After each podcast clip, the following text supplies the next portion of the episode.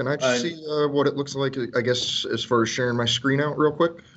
So I think I just set up the screen share, and if I now, you should be able to see slides coming up. Yep. Yep.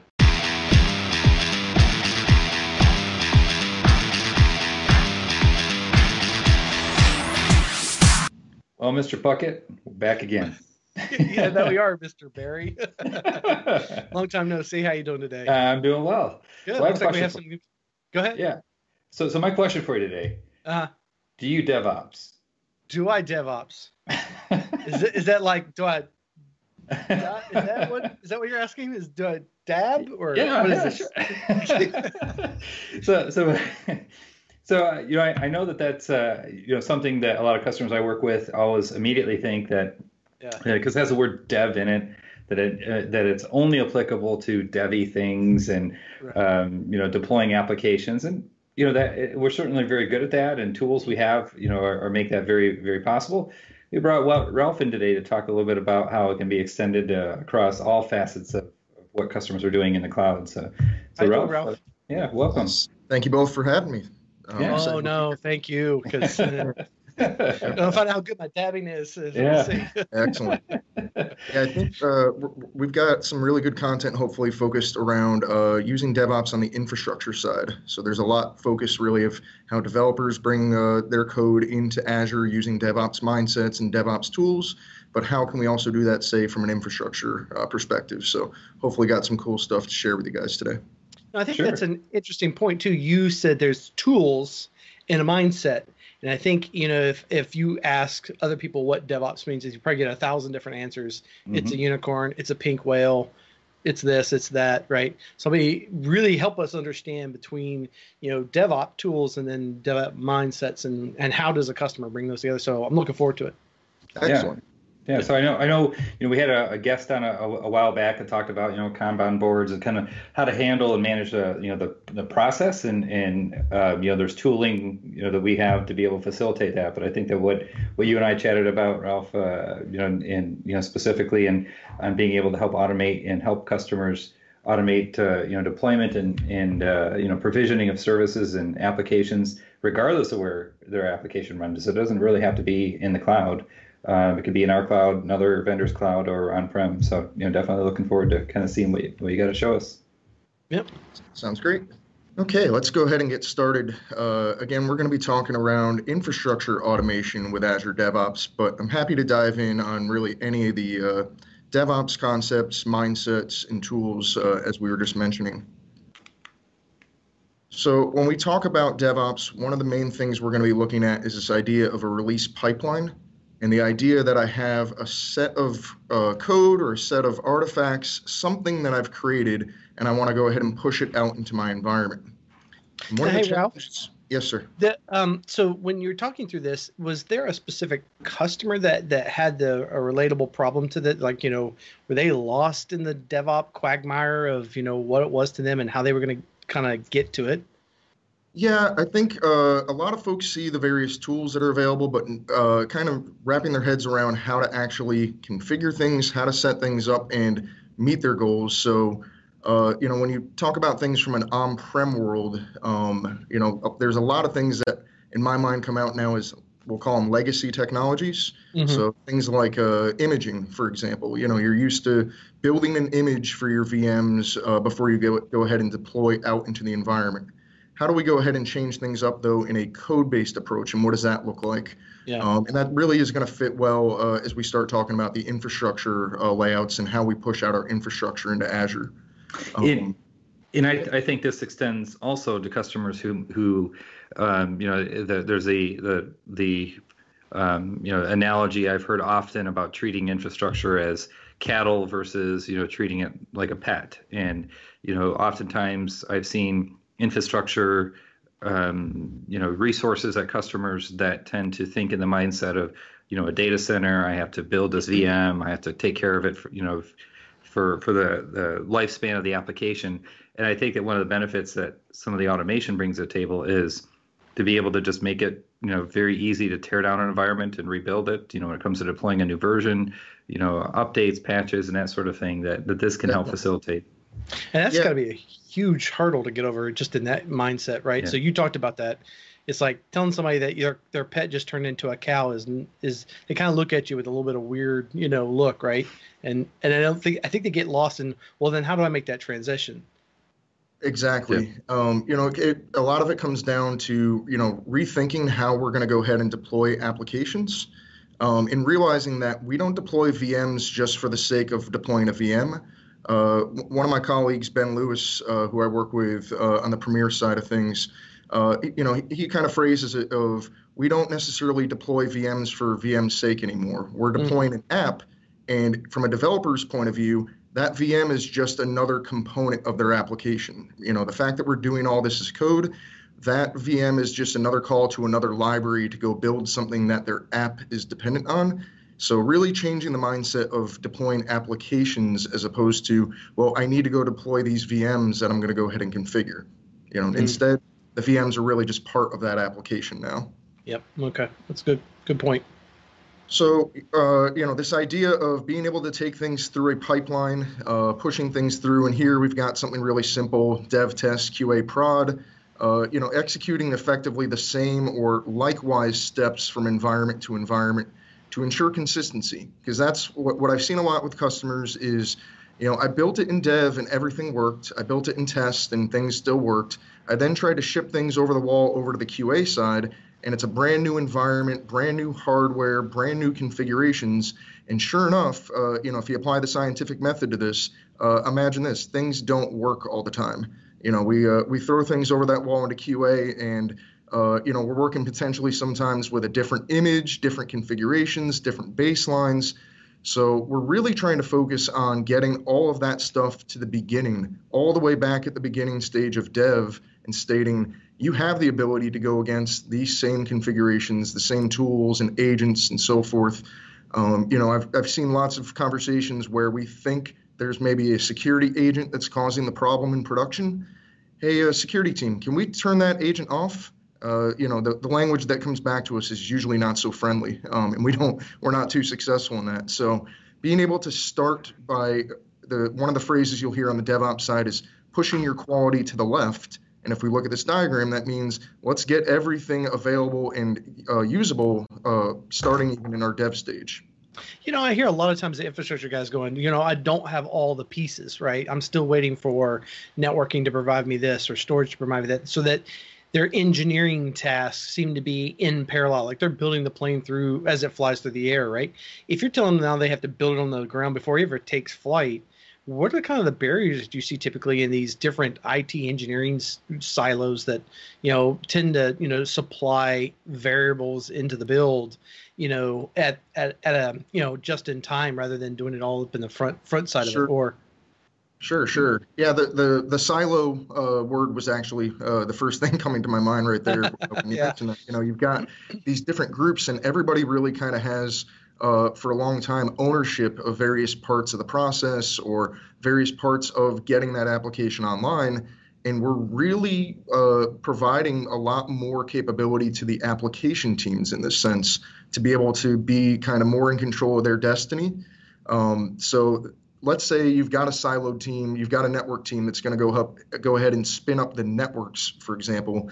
You may though allow your app teams to go ahead and be able to manage their own subnets and assignments of IP addresses. Ooh, and we get into that based off of a code based deployment because uh, the, the, code version of this and pushing things via code is really where we're going to get the ability to control our deployments, ensure that we're meeting certain standards and so forth. And you know, being able to set up effectively the guardrails from a uh, infrastructure team's perspective to then allow our app teams to kind of function within and be successful. Yeah. yeah. And I, have definitely have, you know, that rings true with customers I work with where they have, you know, the, the app team says, I need, you know, N number of servers and, uh, you know, with, with this version of Windows or this version of like a, you know, .NET or Java runtime on it. And, you know, they, they toss it over the fence when they're done.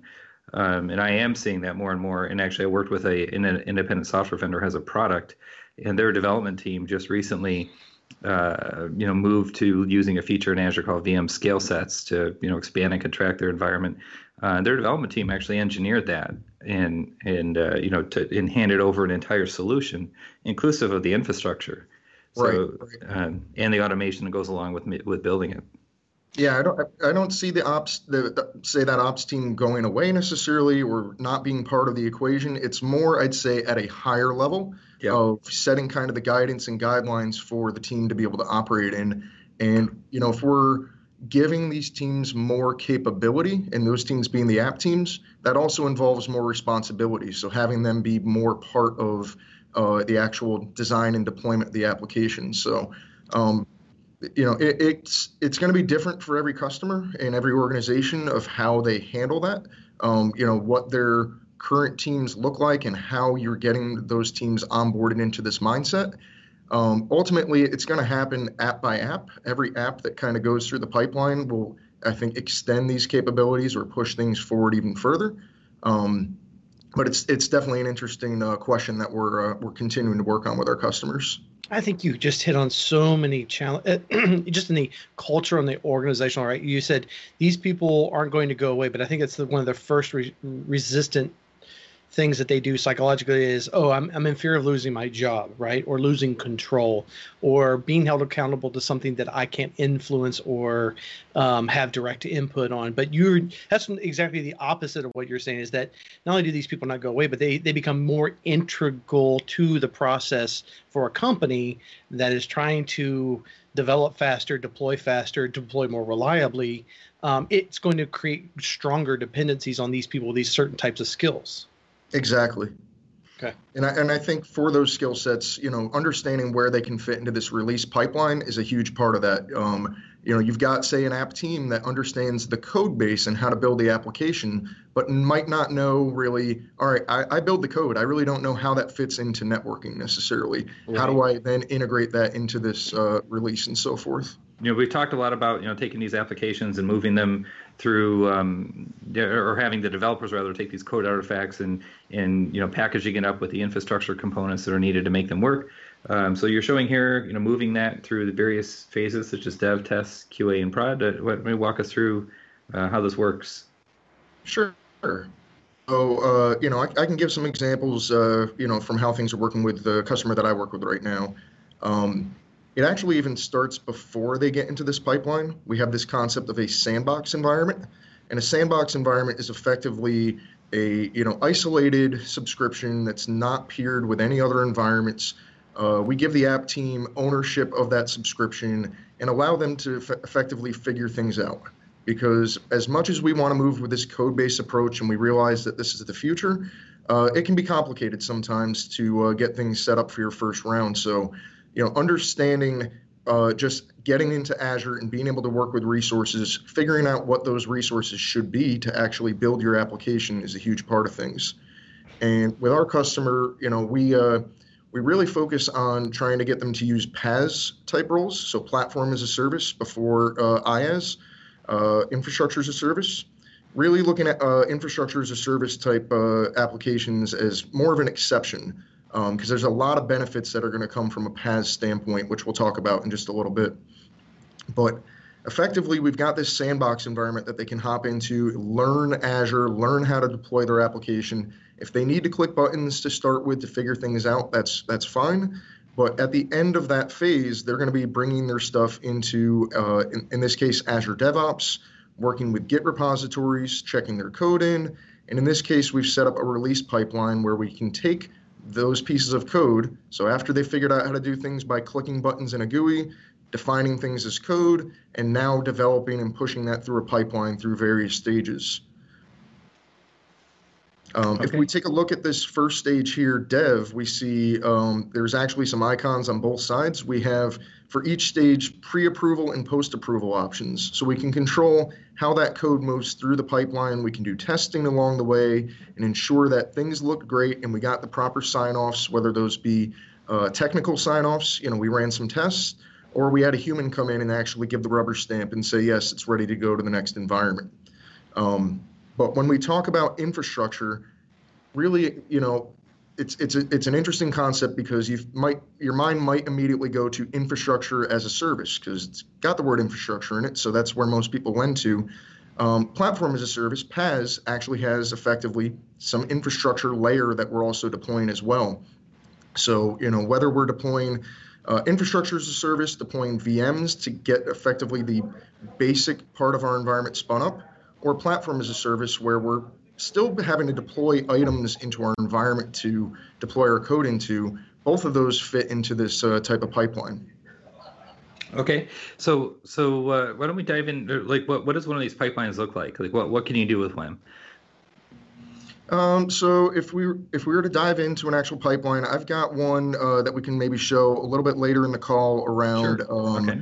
Effectively deploying virtual machines, uh, executing code against them, updating configuration files. I've actually got a really neat uh, Linux demo that we're going to take a look at in a little bit.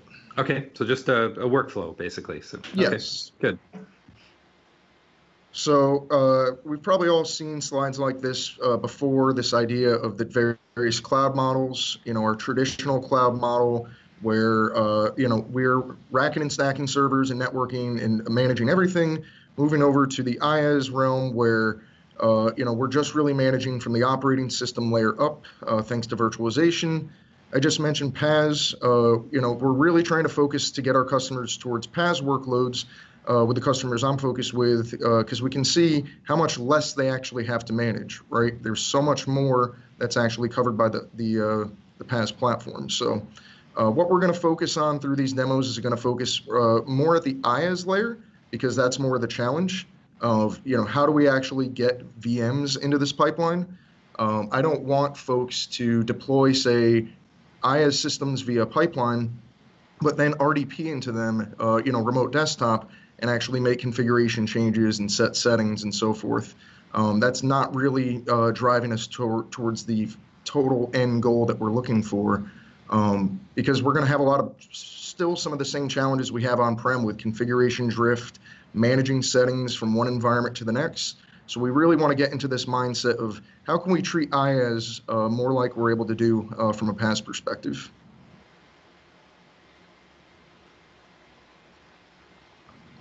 A lot of that's uh, going to start with this uh, idea of ARM templates. So if uh, folks have worked with Azure before, uh, they're most likely familiar with ARM templates.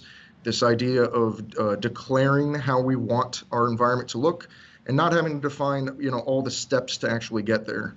Um, so we're working with JSON templates, effectively a declarative document and stating these are the resources and these are the configurations I'd like to see in Azure. Go make it so. Um, so we can do that from a VM layer. Uh, but in addition to just deploying the virtual machine, we want to go ahead and actually configure settings inside that virtual machine. We don't want to, again, build a VM through a pipeline just for a VM's sake and then have a human uh, come in who, you know, could be error prone and start making changes. Um, you know, we want all that as code. We want all that checked in. We want all that approved and all the benefits that come with that. So that leads us into PowerShell DSC. Have you guys worked with DSC before? Yes, I have. Yeah. Oh yeah. So, so um, the the customer I was just talking about that uh, was using VM scale sets as part of their product.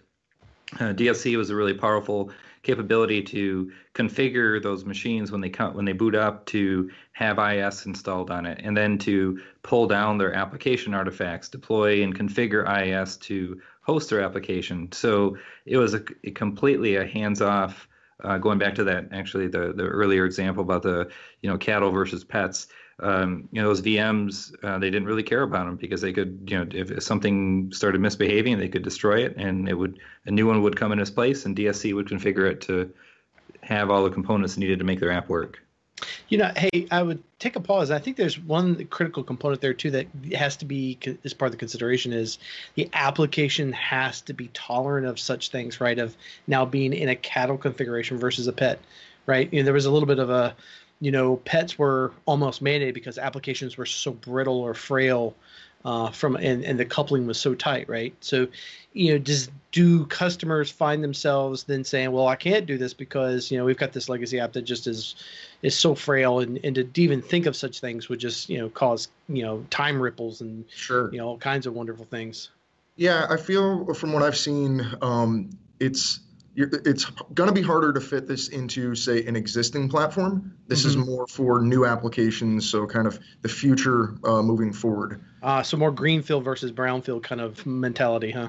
Exactly, Okay. You know, if I have the ability to go deploy this new application into the environment, what are the new tools and uh, kind of design methods and architectures I should be using? Gotcha. Um, I'd love it as green, so green or, or, or, brownish, because I, I can tell you too the uh, that I you know the, the customer I worked with did actually have you know environments that they um, that they would stand up in perpetuity and just upgrade their application. Uh, so you know some applications can be configured to you know deploy all of the configuration elements uh, along with the actual code artifacts configuring the environment for it to run in and uh, you know just you know create that that uh, you know that easy button if you will. Sure. I, would say uh, you could be say in a uh, brownfield environment at that point but i would uh, through my experience what i've seen is that still really requires some application redesign or say a new deployment to get things going. One of the challenges of say an existing application is who knows what's been done to it. You know that's the world we normally live in. There's been mm-hmm. lots of different admins that have made lots of different changes and we have drift all over the place. Um, so you know there may be some older applications that can still support this model. Getting it into a pipeline though um, generally what I've seen is kind of like a side by side migration towards towards those efforts of you know how can I bring say maybe even that legacy app if it can support this new framework how can I push that uh, into this model as well. So you're just saying add fertilizer and it'll get greener is what oh. you're saying. yes. Got it. Yeah, I got yeah, there you okay. go. Um, but we use DSC a lot on the IaaS standpoint, and I'll step back for a second. Um, just reiterating that I'd love to see every application kind of go through with my customer as a PaaS based application because uh, there's a ton of benefits that come from PaaS. Uh, again, platform as a service where I'm not managing virtual machines anymore. I'm just providing the code up to Azure and I provide my code in, and there's uh, effectively all the platform is taken care of uh, in the background from a Microsoft layer. Um, so all you PaaS PMs who watch our show, you'll be pleasant to hear this. exactly. Exactly. um, you know, from a, from a customer standpoint, they're trying to do more with less. They don't want to be managing, uh, you know, all, all the pets anymore. So PaaS really is a, is a great way towards that. The challenge with PaaS is it doesn't solve every single situation um, especially some of these uh, COTS type applications. Um, you know, if somebody's uh, buying a product and it has an MSI install and so forth, it wants a virtual machine. That doesn't necessarily fit into a PaaS model. Um, but if I'm a custom dev team and I have the ability to go ahead and edit my code base and change how things are working, uh, you know, the leadership is pushing PaaS all the way in that regard. But the, the reason why we're talking about DSC now, um, again, PaaS to me, kind of through the pipeline, is an easy conversation. It's more at the IaaS layer when we're trying to talk about virtual machines because they are still necessary in uh, some instances for our applications. How can we still use those VMs, which we'll call a legacy technology at that point, um, but how can we still use them with the new type of technologies like pipelines and releases uh, within inside of Azure DevOps? So DSC allows us to do end state programming with inside the actual operating system. Uh, Ryan hit on this a little bit. You know, configuration is code. How can we configure Windows? So, uh, configuring Windows features. You can think about um, if we had software to install and we needed IIS set up ahead of time, or we needed certain prereqs, uh, certain features set up on the Windows operating system. Um, but it goes way beyond that. Um, we could do all the way to security baselines, which uh, we'll talk about in our demo in just a little bit. So we can actually apply an entire Microsoft security baseline using DSC. We can install software using DSC. Um, you know, we're, we're doing every piece of configuration of our virtual machines using uh, PowerShell DSC in our environment. So when we think about that from a local layer, uh, just to give a quick overview, we start with this idea of a PowerShell configuration script. That's our DSC file where we're stating here's what we want our configuration to look like. And because it's PowerShell, if we have PowerShell existing knowledge, it's uh, you know human human editable and you know easy and friendly to work with. Uh, but once we've defined what our configuration is going to be, it's actually a MOF file that needs to be presented to our system to enact changes. And every system starting with PowerShell 4 has got this thing called an LCM, which can ingest MOF files and using those instructions go ahead and enact uh, changes onto our system. So we can enact changes using these things called resources in DSC.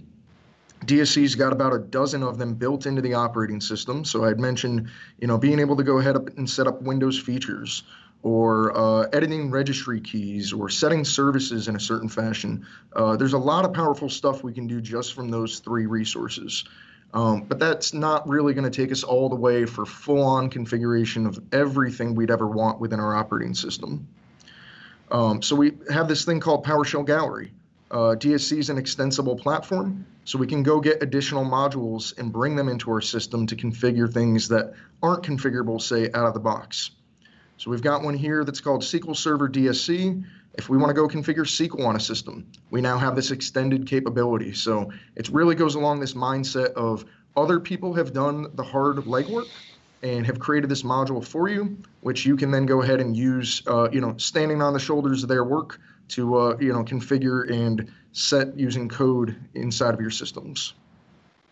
Speaking of standing on the shoulders of others, yeah, I think our quick start uh, GitHub section where a lot of these, and you you just pulled it up here, where people can pull a lot of these you know components that have already you know uh, slapped together so that they can build, let's say, a SQL always on availability group, right? Uh, and they don't have to go through and do a lot of that building. Or if you want to go the long way around, I guess you could build your own. But um, I think a lot of times customers get overwhelmed just by the fact like I got to do what and how do I even write that? You know? Right, right.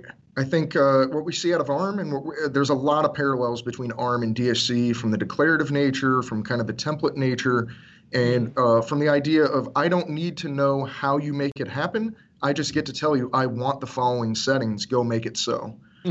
um, make it so. exactly. So it's a it's a really nice capability there, and I, have pulled up here the page for uh, the GitHub page for the SQL Server DSC uh, module. So this is a PowerShell module. It's open source, and uh, it's uh, available for anyone to come in and contribute to. So we can see that you can raise, uh, you know, issues here if you're having issues with a particular module, but you can also go ahead and fork the module into your own project and try to merge, uh, you know, changes back into the actual PowerShell module. So really cool stuff. Love seeing the work that uh, you know we have at Microsoft from an open source perspective, and really enabling anybody uh, to contribute.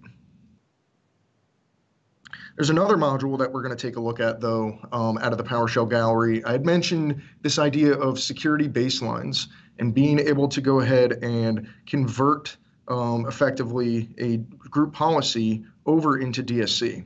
So we're going to go through a quick demo in just a second, and we're going to see.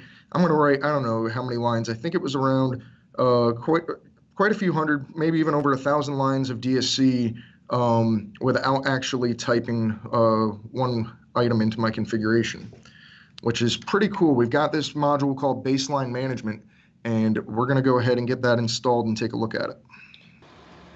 Okay, so we're going to take a look and uh, download something called the Microsoft Security Compliance Toolkit. Uh, it's going to go ahead and provide us baselines of how to secure our Windows systems. So if I head over to Bing and I take a search for Microsoft Security Compliance Toolkit, we'll see I'm brought right here to the download page. And in my case, I'm working with Windows Server 2016. So I'm going to go ahead and select that and download this zip file.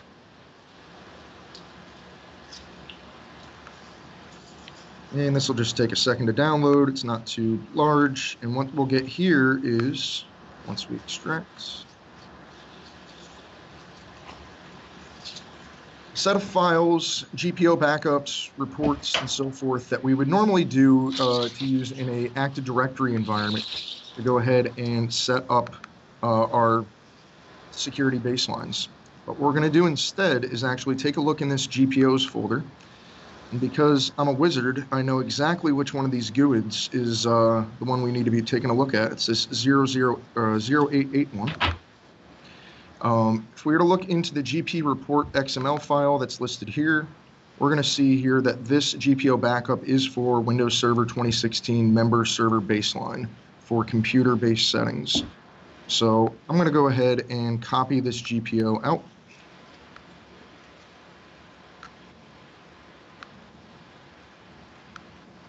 And let's head over to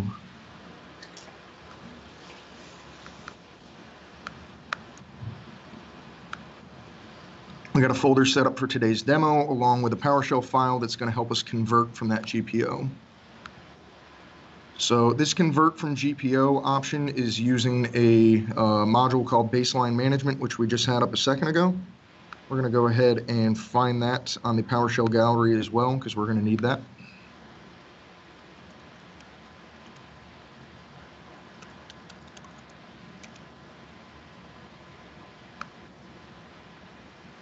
And we see here, uh, PowerShell makes it super easy for us. Uh, the install module command to uh, bring that down to our system. So we can go ahead and copy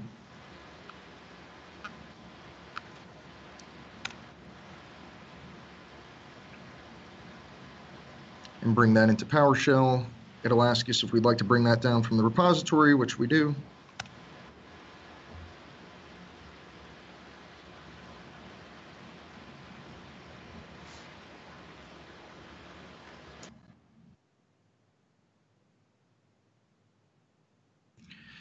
That module is installed. So we're going to go ahead, um, just to ensure that things are going to work properly for us, we're going to go ahead and restart VS Code after we've got a new module installed.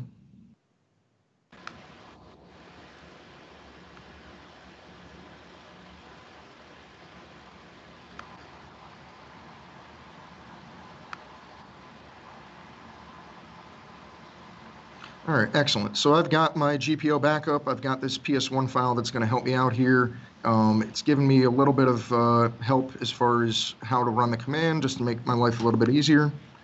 So I'm going to head over to our directory and get this GPO file's location.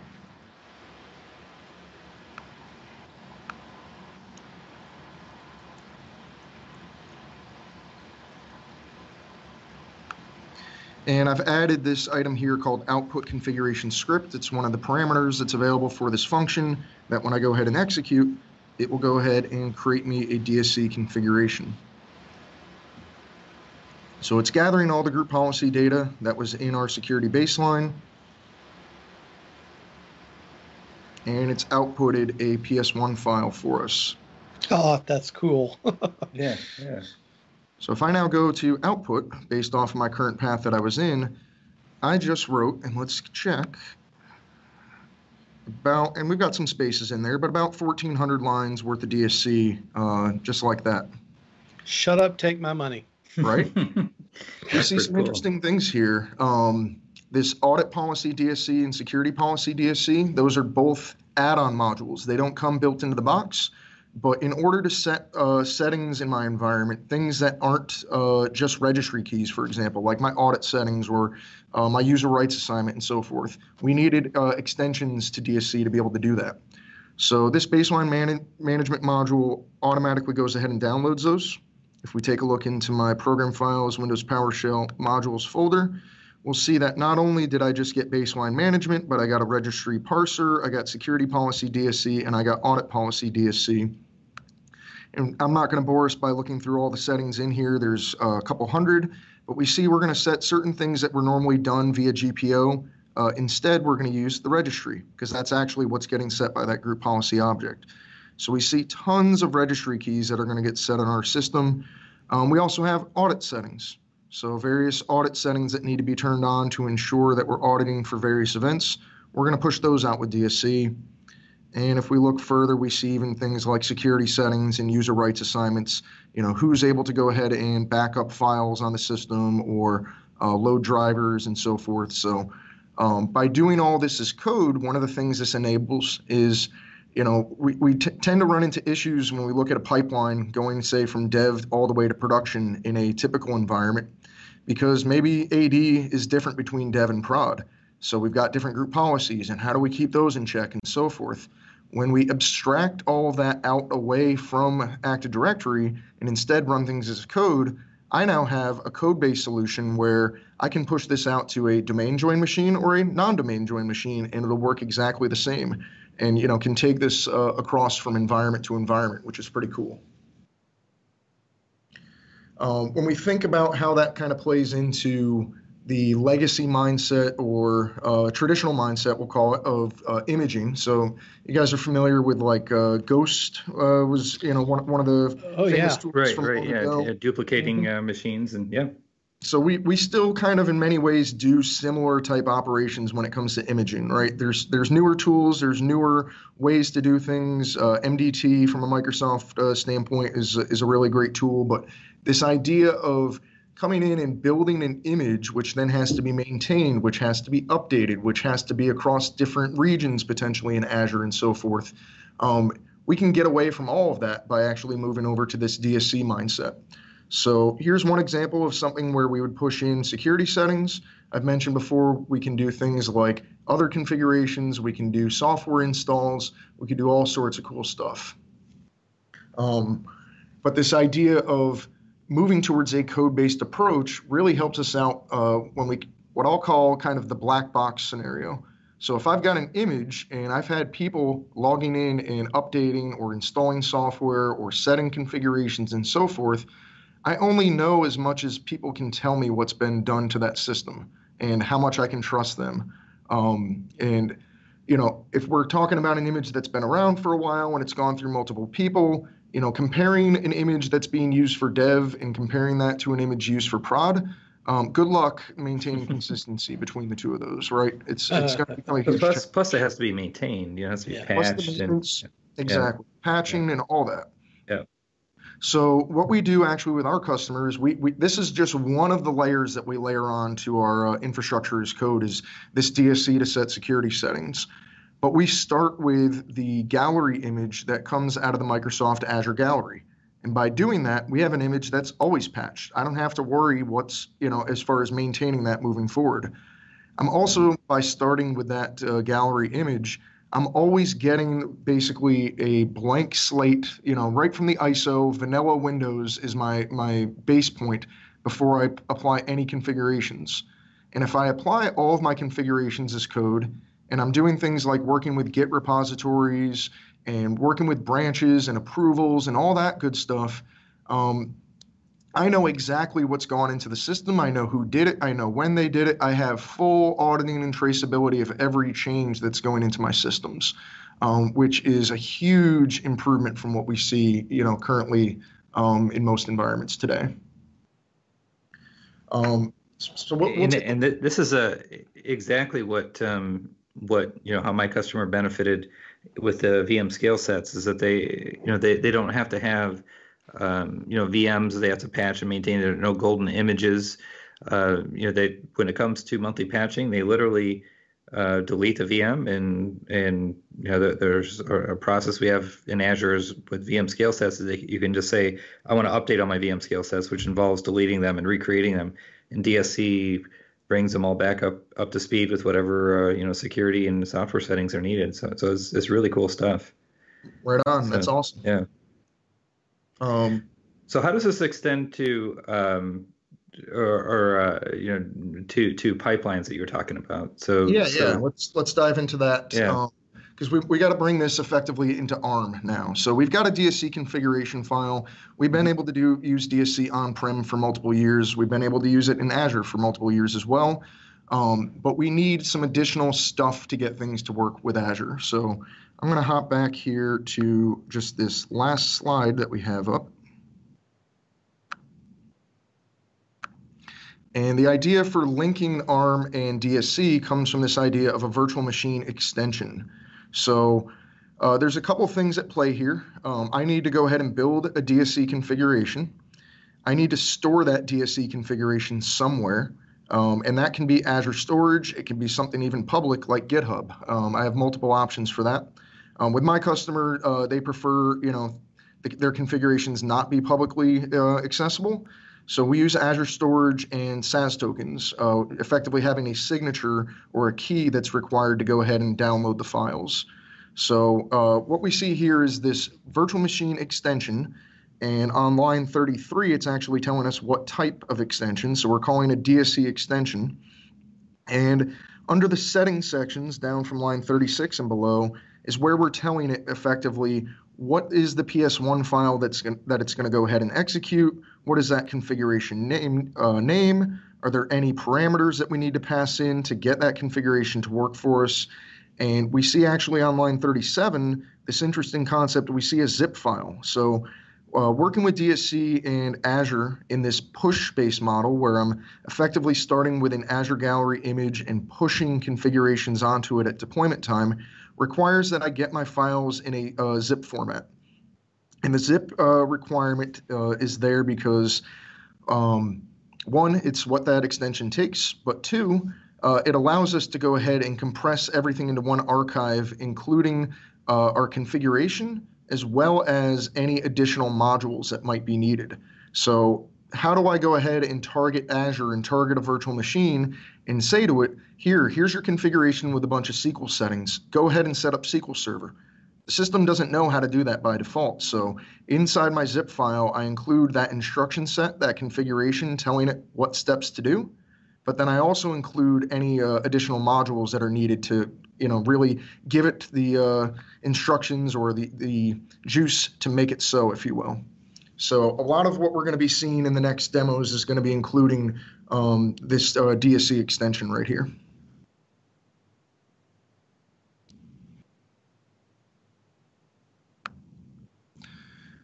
All right, so I'm going to head over and take a look at a lab environment. We'll see, I was doing a deployment uh, earlier earlier today, just before this call, because nothing is like, uh, you know, proving stuff works by trying it right before the call begins. Um, we've got a deployment that was just kicked off, though, that deployed um, a brand new lab environment into Azure for us.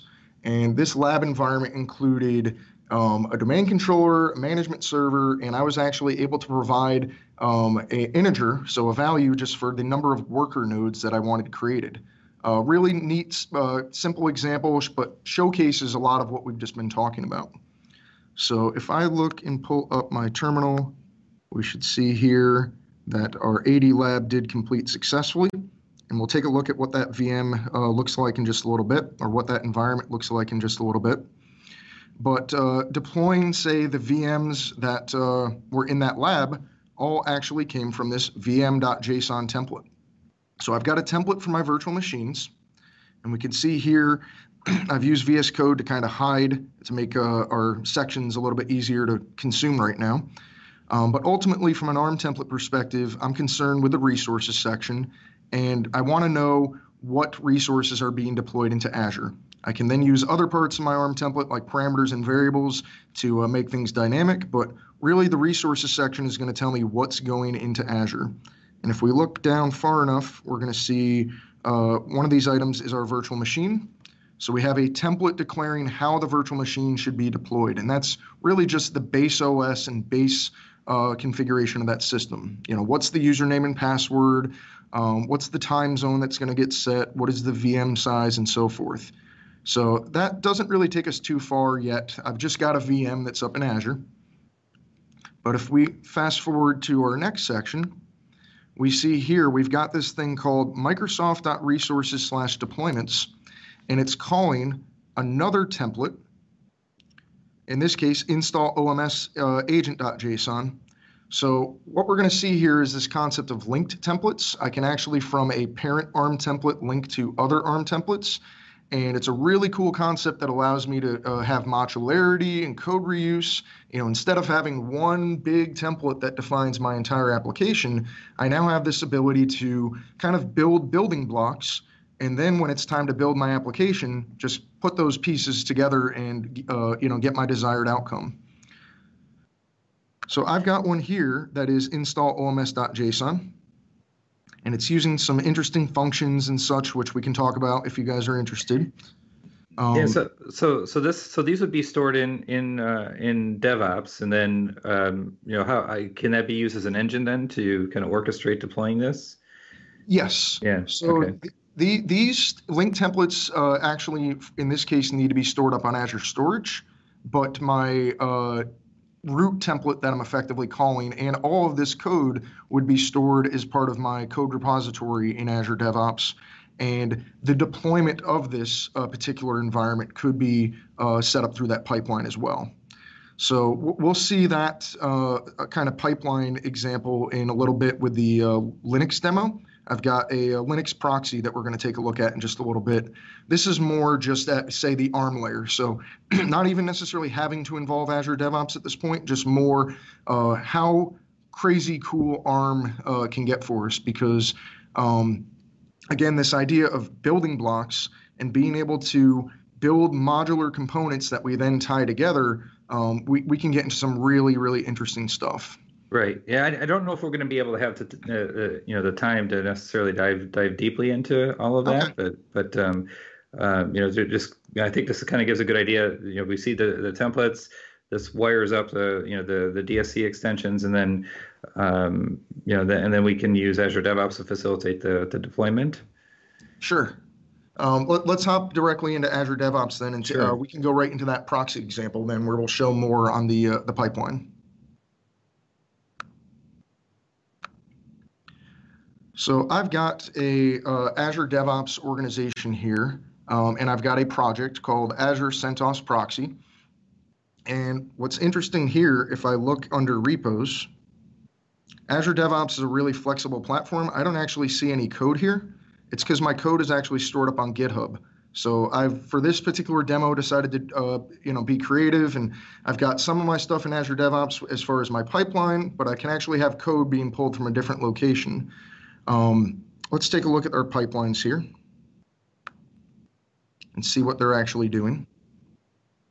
So I'm going to head into releases, and I've got uh, multiple releases set up that are, uh, in this case, deploying my server, setting up updates for my server, or when I update the actual configuration uh, of my server, pushing those files up in, into Azure and actually uh, getting those files set. So I want to start just kind of at a, a, conceptual layer. Let's see. I don't have this whiteboard yet, so let's go find that. This wonderful illustration shows us um, how the, the, the, solution we're going to be taking a look at with this proxy. And we've got a customer-based uh, solution here where they've got a VM up in Azure, um, but they don't want that VM to directly reach out to the internet because um, you know when we deploy our VMs up in Azure, that's uh, you know default settings do allow outbound internet access. So they wanted to go ahead and block that, and we've done that with a network security group, an NSG.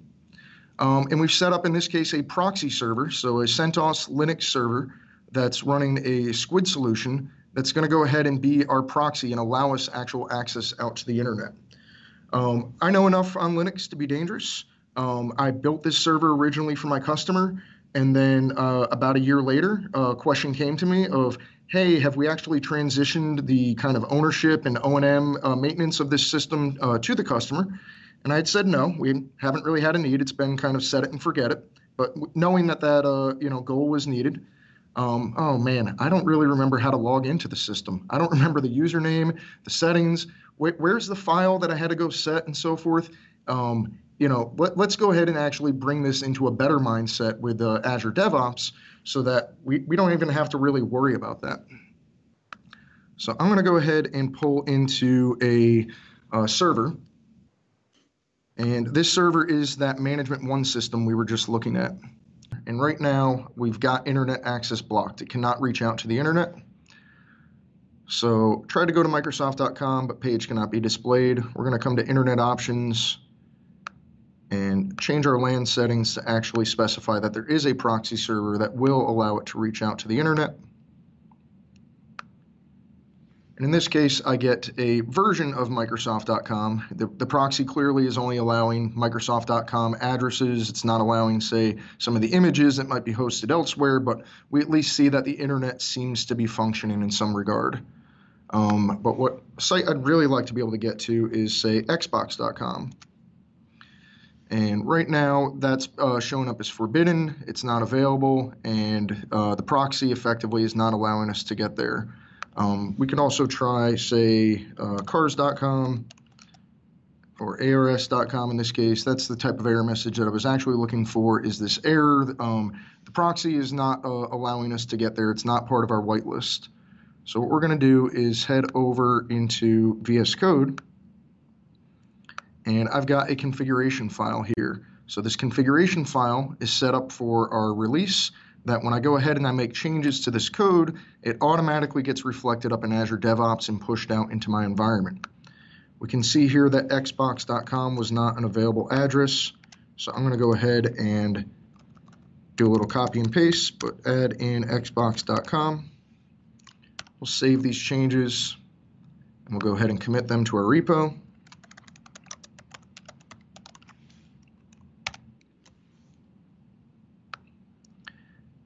And once they are committed, we'll go ahead and push those changes up.